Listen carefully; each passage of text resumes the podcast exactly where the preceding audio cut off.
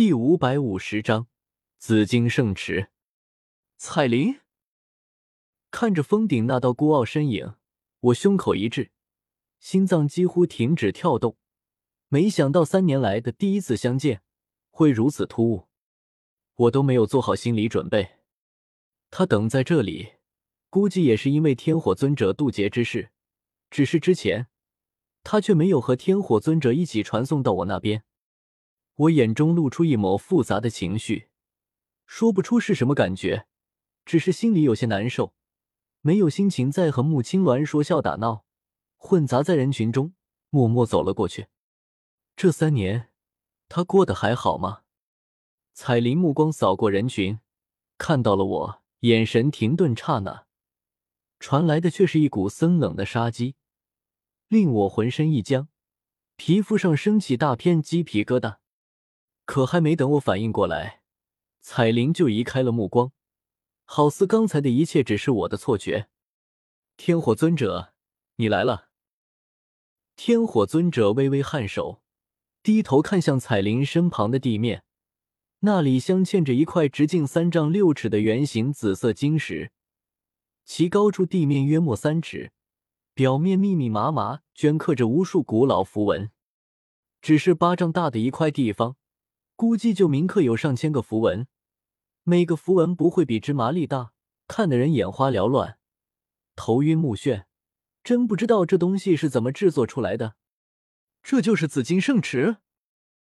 天火尊者饶有兴趣的打量着紫金圣池，顺着边沿来回踱步，笑问道：“怎么看上去更像是一座祭坛，而不是池子？”我微微一惊，这就是紫金圣池。这东西我以前听彩铃说过，天火尊者也是冲着这东西才来的蛇人祖地。此物据说拥有削弱天劫的神效，天劫。外人无法插手，一旦外人插手，天劫威力就会成倍暴涨。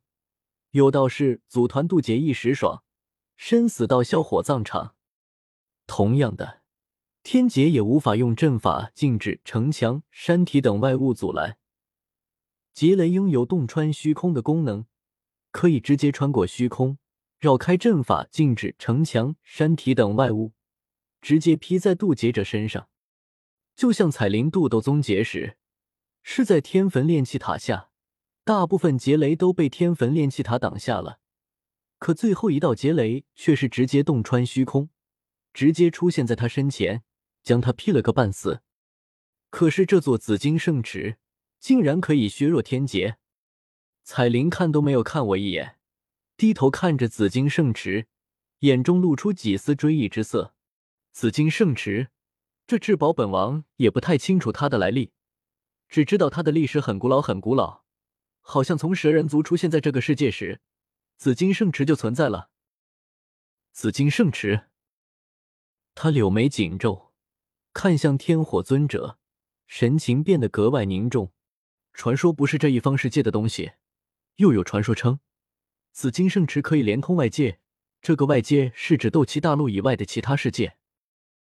真真假假，紫金圣池太古老了，蛇人族又遭逢大祸，族中典籍损失无数，我也不知道到底是怎么回事。我们一群人听得都有些懵。天火尊者眉头微挑，外界斗气大陆以外，真的还有其他世界吗？小医仙穆青鸾也皱眉苦思，大概就类似总有些人觉得有外星人一样。斗气大陆上也有许多人觉得，除了斗气大陆外，还有其他的大陆，甚至还有类似仙界的概念。传说远古之时的那些斗帝突然全部消失不见，就是飞升仙界享福去了。每个斗帝都发了七十二个处女。我摸了摸鼻子，没有说话。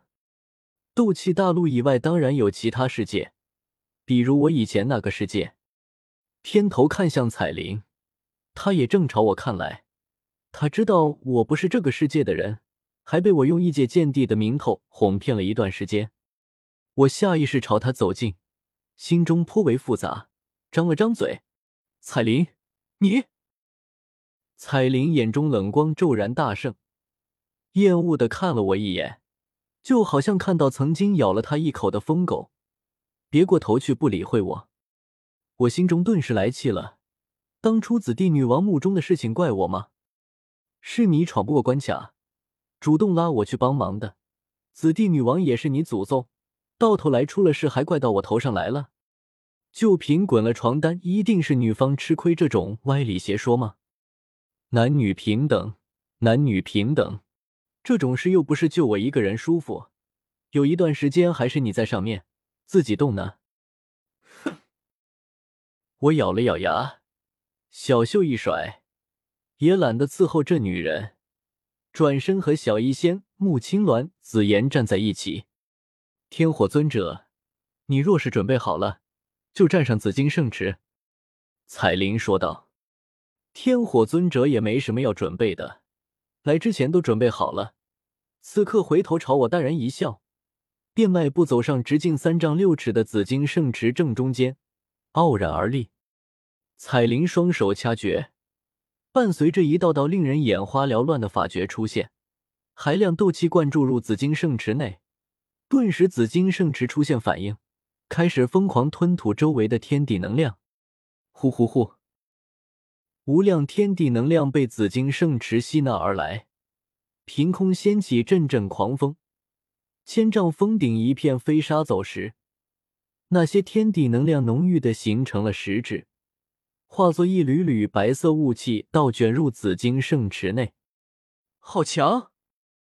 我面色凝重，大致估算了下，这紫金圣池吸收天地能量的速度比我还快，而且那容量更是恐怖无边。或许需要十个我的全部斗气才能填满这座紫金圣池，甚至是二十个、三十个。天知道这紫金圣池到底吐纳了多少天地能量。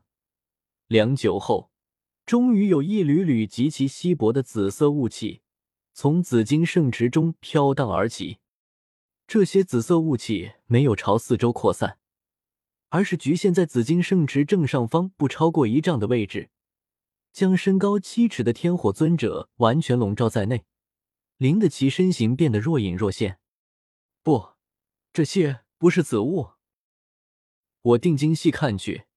终于发现了紫金圣池的秘密，这些紫雾哪里是什么雾气，分明是一个个古老符文，镌刻在紫金圣池表面的那些比芝麻粒还细小的古老符文，此刻竟然从紫金圣池表面脱离，化作紫雾，将天火尊者笼罩住。难怪是叫做池。我咽了口口水，心中无比震撼。